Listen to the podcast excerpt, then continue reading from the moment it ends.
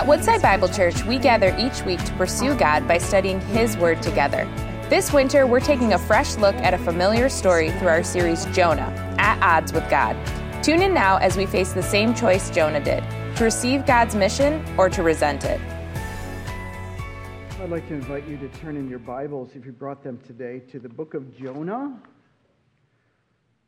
We've been studying this majestic little book for the past couple of weeks, and we've made it to chapter 2. Just before we get there, while you're finding that in your devices or your, uh, your Bibles, I just wanted to thank you for those of you that participated in the winter care kits. I want to thank you for that. I saw the pile just growing and growing and growing uh, as, as so many of you want to be the hands and feet of Jesus to people that are experiencing housing crisis. Um, we want to bless at least the 75 families in our school district that are, are displaced and are, are dealing with housing crises. Um, but also, we want to trickle that out beyond that also. So, all of your gifts will be given directly to families that can benefit from it. So, thank you so much for it. And just a reminder of the Bible study that begins tomorrow uh, called God's Username. Uh, it will be looking at the name of God, the names of God as He's revealed Himself in so many different ways through the various names He's given Himself. Uh, so it'd be great to experience just our greater exaltation of who God is because we know Him better through the way He's revealed Himself to us. So that's tomorrow night, 6:30, right here. Jonah chapter 2. Well, question for you no matter what age you are, do you love to be corrected? Let me speak to the married couples. Do you love it when your spouse corrects you? Yeah. Do you like it when you're corrected and then given consequences? Ah, no. Now, usually we think of, yeah, that's, that's for the kids, right? That's what kids need. They, they need correction, and they typically need, because of that correction, they need consequences so you don't do it again. Right? No, don't throw your food while you're at the table. I'm sorry, you've lost the privilege of feeding yourself. I'll have to feed you now. Right?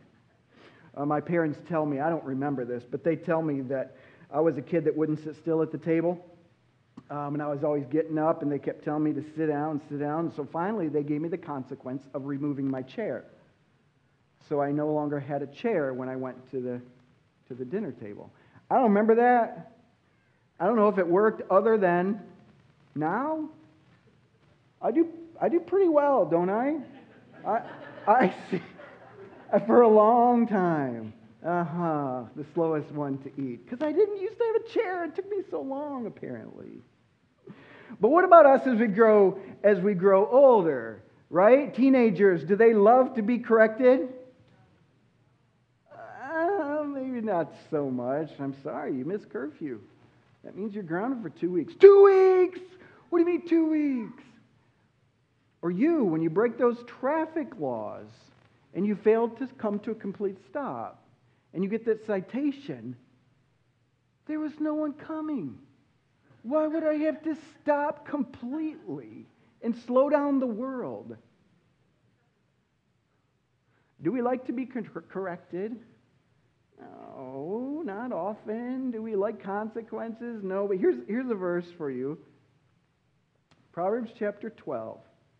Whoever loves discipline loves knowledge, but he that, who hates reproof is stupid. He said the S word, right? Here's a better, here's, here's a more positive spin on it. Blessed is the man whom you discipline, O Lord. This is Psalm 94. And whom you teach out of your law to give him relief in the days of trouble.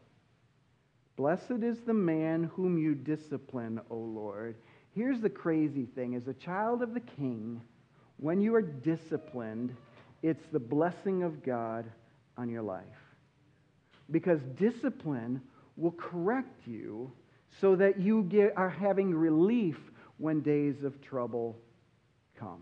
Well, that's a little bit of the story of Jonah that we get in chapter 2 today. We've, we've been looking at this book and saw how God called Jonah, who was a prophet of the Jewish people, to go from his land into one of the capital cities of the Assyrian Empire, who were threatening to conquer Jonah's people. And God told Jonah, Go there and warn them of my wrath.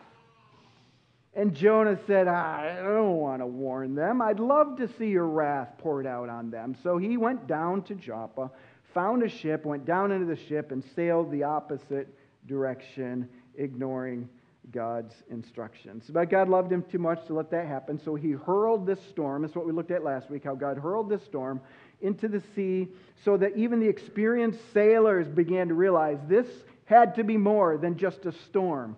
There was something supernatural here. So they cried out to their gods. That didn't work. They asked Jonah to cry out to his God. Jonah said, ah, Well, my God is Jehovah, the God of land and sea. And they're like, Whoa, of course this is a bad storm then. If this is him who's behind this, if this is Jehovah. So they fell on their faces and they sought God's forgiveness and his cleansing, and they committed themselves to him. And they stood up and said, Yeah, but we can't do what we know God does not delight in the destruction of people. We're not going to destroy this man. But Jonah said, That's the only way. It's the only way to salvation, is if you throw me overboard. Jonah resigned to destruction more than saying, You know what? You're right, Jonah, or uh, Jehovah, he called me. Tell you what I'll do. I'll tell him I'm sorry. Maybe it'll stop. And that's not what Jonah said. Instead, Jonah said, Just throw me overboard. I'd rather die than admit I'm wrong. So they threw him overboard, and immediately the storm stopped. And the sailors made their vows to God and dedicated them to him. And Jonah resigned to die. That's where we are today. Chapter 1 closes with this description The Lord appointed a great fish to swallow up Jonah, and Jonah was in the belly of the fish for three days and three nights. God appointed a great fish. That little phrase, God appointed, is mentioned four times in the rest of this book, these last couple of chapters, where God appointed a fish, God appointed a plant, God would appoint a worm and he would appoint the sun to burn down. You'll see that as we continue this story. Where God is better than Aquaman, where God can send a fish to find this guy, big enough fish that would swallow him whole and take him down in the depths of the sea that he had just stilled. Now, some get to this part of the story and they, and they think, I am not sure this is really legit. You know, could this possibly be true? And you doubt that this story could actually happen. And that's okay. I mean, I don't think there's anything in the Bible, there's any place in the Bible that says if you don't believe Jonah was swallowed by a real fish, that he was really swallowed for really three days, then you can't be a child of the king. It doesn't say that. But for those that really doubt this actually was true, you know, Jesus spoke as, of it as if it actually happened. So if you doubt this, here's what I would this is what I would ask you. Not do you believe that the fish swallowed Jonah? I would ask you a bigger question. Do you believe that Jesus rose from the dead? Do you honestly believe that this Jewish man named Jesus of Nazareth, who was pulverized in his death by the Roman soldiers who perfected a tortuous death, death, who ensured that he was really dead by taking a spear and thrusting it in his side up into his vital organs, and saw physical evidence that his body began to break down. Do you truly believe that this body then was taken down from the cross, was put into a tomb, and sealed, that tomb sealed Friday, Saturday, Sunday? Do you honestly believe that it's possible that God the Father raised this lifeless body of Jesus of Nazareth back to life, not just a life, little kind of a little broken from what it was, but he raised it to a glorious physical body of Jesus. Do you believe that actually happened? Yes. Then a fish swallowing a man and him surviving for three days. That's kind of like chump change, isn't it? I mean, if Jesus can rise from the dead, and surely it's possible for a man to be spared from death by a fish swallowing him. Now, supernatural? Yeah. And maybe there's some explanation you might give on how that could possibly happen. I would say we have a miraculous God that does the supernatural. I can see how this could happen because God, with Him, nothing is impossible. And plus, that, that other question, do you believe that Jesus rose from the dead? That is what's so key to your eternity. Because if you don't believe that Jesus truly died on the cross, then we're still in our sin. There's been no atonement. There's been no sacrifice paid once and for all for our salvation. If you don't believe that Jesus rose from the dead, then, oh, woe is us. We're still in our sin. We have no hope of eternal life.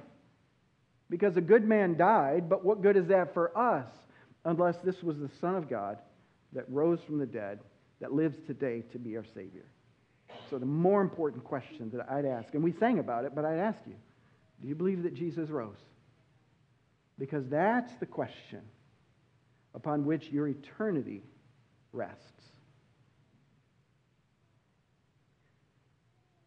But why, why did God send a great fish to Jonah to swallow him? Why did God not just allow Jonah, who probably deserved what he was asking for, why did God demonstrate to him what some have called severe mercy? I mean, it was mercy that a fish came and rescued him. But it doesn't say the fish came and Jonah got on his back. It's like, okay, let's go. And that, that, that's not what happened. No, instead, the fish came and swallowed him. That's why some call this severe mercy. Mercy, he was spared, but severe, it was intense. Why did God do that? And I guess a better question for us as we think of its application to us why does God demonstrate severe mercy to us? Because the Word of God says, Blessed is the man whom you discipline, O Lord. Or at another place, he says, The Lord disciplines the one whom he loves. Why does God do this? Well, number one, Three things I'd love you to see. God employs severe mercy to pursue us. God employs severe mercy to pursue us. This is what, this is what God has been doing from the very beginning. Jonah tries to flee from the presence of God, which he can't, but he tried.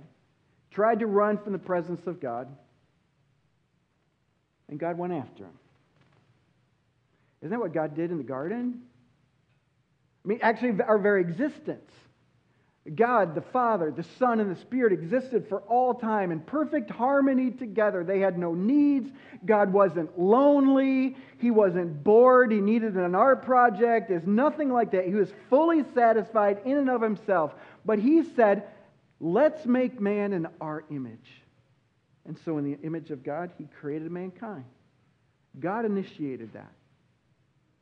And God put him in the garden and said, All of this is yours. Everything you need, I'll provide for you, except that tree is not for you. It's not my provision. But that's exactly where the man and the woman went. They went to the tree because they believed that God was holding out on them, that there was something good outside of God. And the day they ate of it, they began to die. They were ashamed of their sin, and they hid from the presence of God. And he came down to the garden. And then the Bible says in Genesis chapter 3 that God began to walk in the garden in the cool of the day, and he called out, Man, woman, where are you? It's not that God didn't know, but he was revealing to them and to us that he is a pursuing God. That He doesn't love us because we've deserved it. He doesn't love us because we're so good. He loves us because He has chosen us and He's created us in His image and He pursues us despite our rebellion. Jesus assured us of the same thing when he, when he reveals why he came to earth. He says in, in Luke chapter 19, he says, The Son of Man has come to seek and to save the lost. Jesus didn't come because we were chasing after him. Jesus came to seek us. He said in John chapter 6 No one can come to the Father unless the Father who sent me draws him. And, and John writes in his first letter, 1 John 4, he says, Our love for him is only because he first loved us. So God always takes the initiative because he knows we desperately need Him. There is nothing in this world that would satisfy our soul other than a personal relationship with Him. And He wants us satisfied, so He pursues us. This is, this is what God does. And, and it doesn't just end once you accept His claims of being Lord and risen and, and the Creator. As you become His child, He says, Now, as my child, there's nothing you can do that can separate you from my love. You can run, I'll run after you. You can hide, I'll find you. You can deny my existence, I'll reveal myself to you because nothing can separate you from my love. And as Peter wrote, sometimes trials will be necessary because they'll be like a fire that purifies our faith so that it may result in the praise and glory and honor at the revelation of Jesus Christ. Peter learned that sometimes God demonstrates severe mercy that's like a fire that burns to purify us and to cast aside all that doesn't look like Jesus because the more we look like Jesus, the more we will fulfill our destiny. So, severe mercy because he pursues us. Secondly, he, he demonstrates severe mercy to awaken us. In, in verse 1, Jonah, Jonah chapter 2, verse 1, it says, Then Jonah prayed to the Lord his God from the belly of the fish. And then some beautiful words. Now, let me just pause to say that as we read some of these verses, don't think and picture in your mind as Jonah, as Jonah is in this big chasm of the belly of the fish, and he finds a writing tablet and a pen, and he begins to pen this beautiful poetry that describes his existence. Don't picture that at all. No, most, most believe this is Jonah's reflection on this afterwards, after he looks back over this incredible experience of his life. And here's what he says He says, I called out to God out of my distress and he answered me. Out of the belly of Sheol, or the grave, I cried, and you heard my voice. For you cast me into the deep, into the heart of the sea. The flood surrounded me, and all your waves and your billows passed over me. And then I said, I'm driven away from your sight. Yet I shall again, again look upon your holy temple. And the waters closed in over me to take my life. The deep surrounded me. Weeds were wrapped around my head. The roots of the mountains I went down to the land whose bars closed upon me. And when my life, uh, yet you brought me up, my, you brought up my life from the pit, O Lord my God. When my life was fainting, I remembered the Lord, and my prayer came to you into your holy temple. So if you've read and spent much time in the book of Psalms, maybe there's several phrases that sounded familiar to you. This, This little prayer of, of Jonah's is filled with references from the book of Psalms, the prayer book of the Hebrew people. He says, I cried out to the Lord, Psalm 120. Out of, the, out of Sheol, or out of the grave, I cried, you heard my voice. Psalm 118. All your waves and your billows passed over me. Psalm 42. All of these expressions where Jonah's grabbing words from Scripture that maybe he had memorized as a child, and he sees how they fit so clearly in his life because he saw himself at the bottom. And at the bottom, God woke him up. Took three days. I don't think this, was a poem, three days in the making. No, I think, I think he rebelled against God and fought against him until he finally came to his senses. Meanwhile, God miraculously sustained his oxygen flowing through his system, amazingly kept him alive and kept the stomach acids from digesting him. As God miraculously preserved him from what he should have experienced because God had a plan. And at the bottom, he finally wakes up. Some of you have had an experience where it's been hard to wake up. I mean, even literally. That you've gone through a season of life where you, you found you have to set your alarm on your watch and on your phone. You have to ask your wife, would you set your alarm too? Because I'm just not, I'm not waking up. Some of you, I won't name names, some of you have had to call relatives and say, I really have to leave by this time. Would you just call and check on me? And if I don't answer, would you come to my house to get me going because I can't miss this?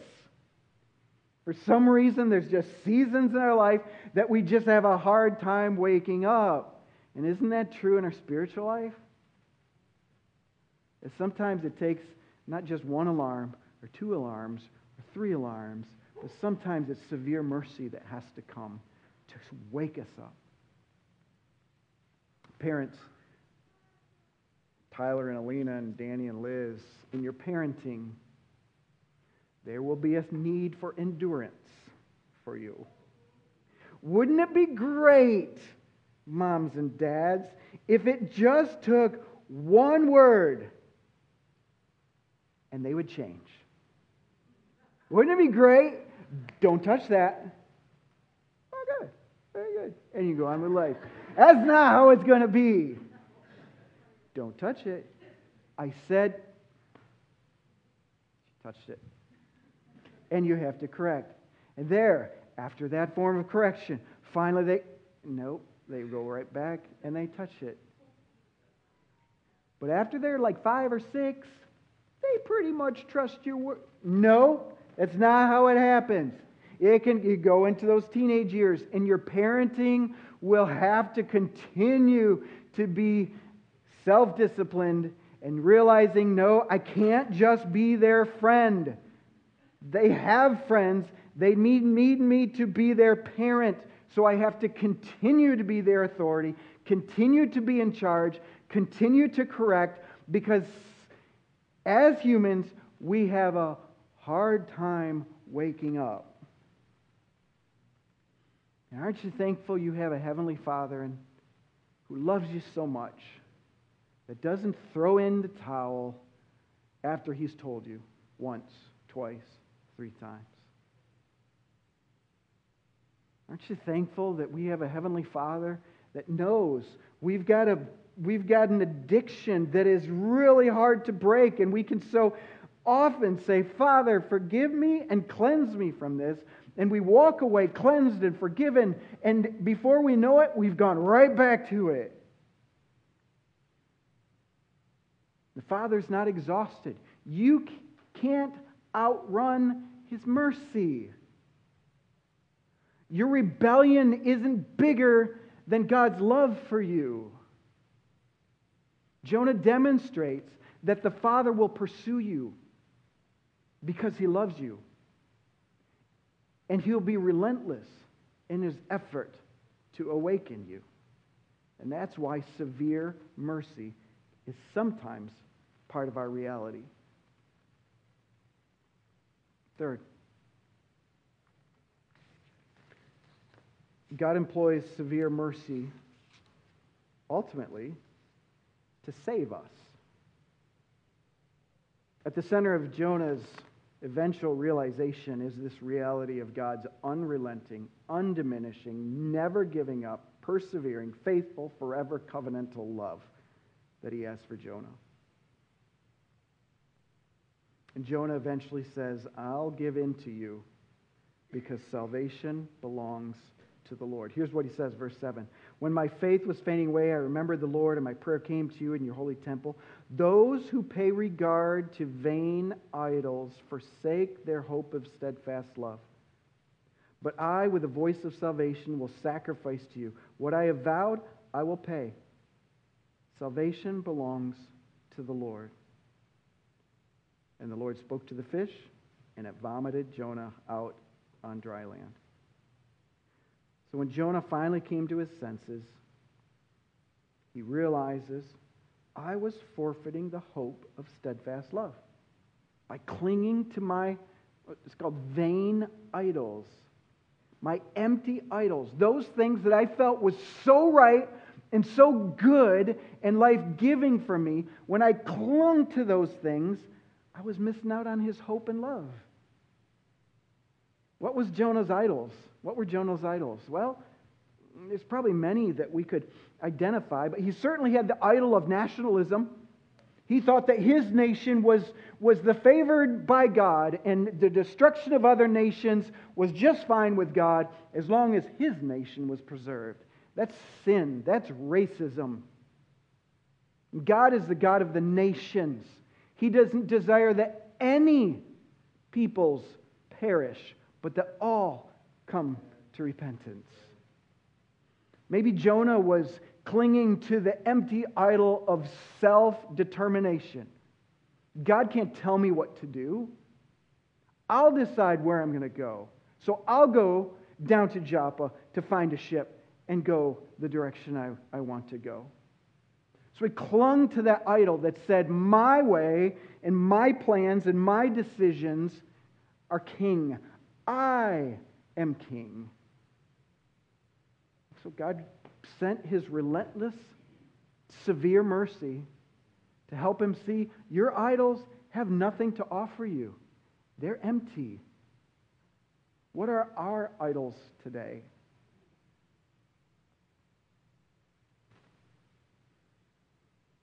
What things are we f- clinging to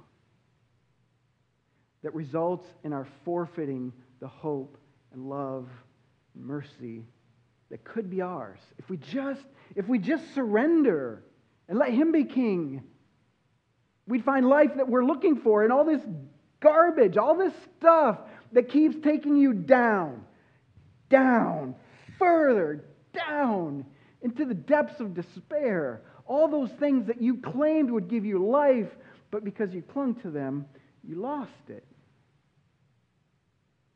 And maybe God brings you to this time, for whatever reason you're here, to say to you, I'm chasing you down. You can't hide from me. You go to the mountains, I'm there. You go to the depths of the sea, I'm there. I know what you're thinking. I know what you're planning. And none of that's going to satisfy. But salvation belongs to me. It'll be so much better if you just turn to me now. So you don't miss out on the hope and the love that I have for you now. For some, it's literally that eternal salvation that He wants to give to you. That you're still going in that direction, driven by yourself, keeping Him at His distance, and He's calling you in this moment to say, just give in to me. I know what you've done, I know where you've been, and, and I can take care of that. Just come to me, acknowledge me as Lord, and I will cleanse you, make you my child I urge you to do that today. And then there are some that we've claimed the name of Jesus, but we've still stubbornly refused to let him be king. Or maybe king in this area, but not king in this. So you're getting hope and His grace and the, the blessings that come in this area, and you're forfeiting His love and His hope and His joy that could be yours in this. Maybe you're discouraged. Maybe you're saying, Yeah, but I've tried that. I've, I've tried saying I'm sorry for that, and I keep wandering back. Well, no, His mercy, it continues. And He's here again to say, Then let's try one more time. In fact, instead of you trying, how about you let me do it? Just surrender yourself to me. Just instead of saying, God, fix this problem, because and even in that situation, you're still being in control. How about you say, God, I'm yours. Let everything that is mine be used for you, and you fix what you say needs fixed. So maybe today is that day where God's Spirit is speaking to you to say, This area, I see it. I love you regardless. I want you to give that to me.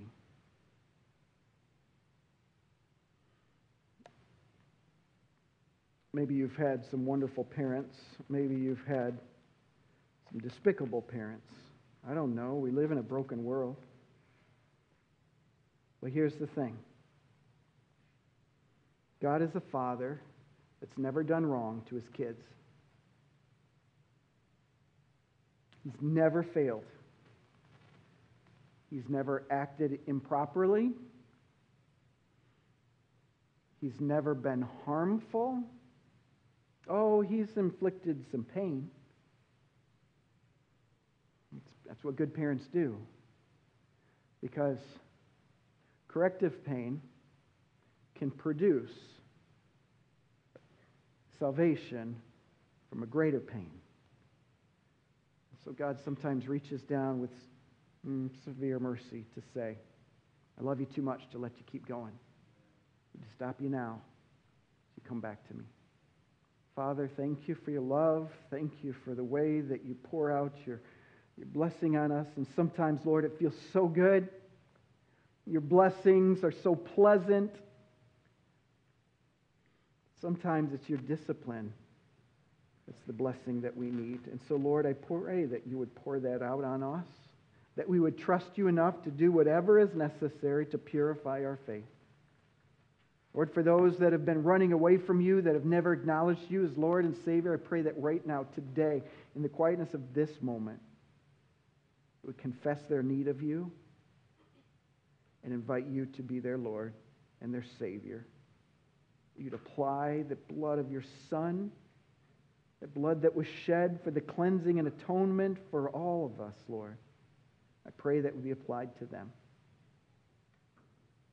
For those of us who, as your children, have been hiding certain areas of our life from you, Lord, I pray that today, we'd stop forfeiting the grace that could be ours.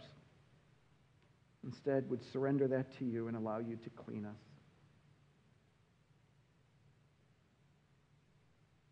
May your grace be poured out upon us, Father. In Jesus' name we pray. Amen. The story of John Newton is a pretty powerful story that maybe can uh, speak to us today. John Newton lived as a slave trader in the 17, 1800s. Um, he had a reputation of being notoriously vile. In fact, he wrote in his memoirs that it was his ambition to be the most vile man and to drag others with him. But it was on a ship like Jonah, where he was sailing in his trade where he encountered a storm like none other, and he feared for his life. They all feared the crew and the ship would be lost. And he would write later that it was at that moment that his heart looked heavenward, and he cried out to God in desperation that he would save him. It took a month from that time before his ship finally made it back to shore. But as he walked onto dry land for the first time after that storm, his heart was awakened to what God has done. That God had given him grace and had spared his life and gave him a chance to follow him. And he gave his life in that moment to him. And it was John Newton that would eventually write the words of that song that you have sung numerous times Amazing grace, how sweet the sound that saved a wretch like me. I once was lost, but now I'm found, was blind, but now I see. To as many dangers, toils, and snares I have already come, with no less days to see His grace. His grace that just begun. Would you, would you receive the grace of God today? Allow that amazing grace to transform your life. Let's stand together. And I pray that you would talk to Jesus, talk to the Father as we sing this song together. Thank you for joining us as we study God's Word together. We would love to hear how God is moving in your heart and get you connected into the Woodside Bible Church family. Head to woodsidebible.org/connect to introduce yourself today.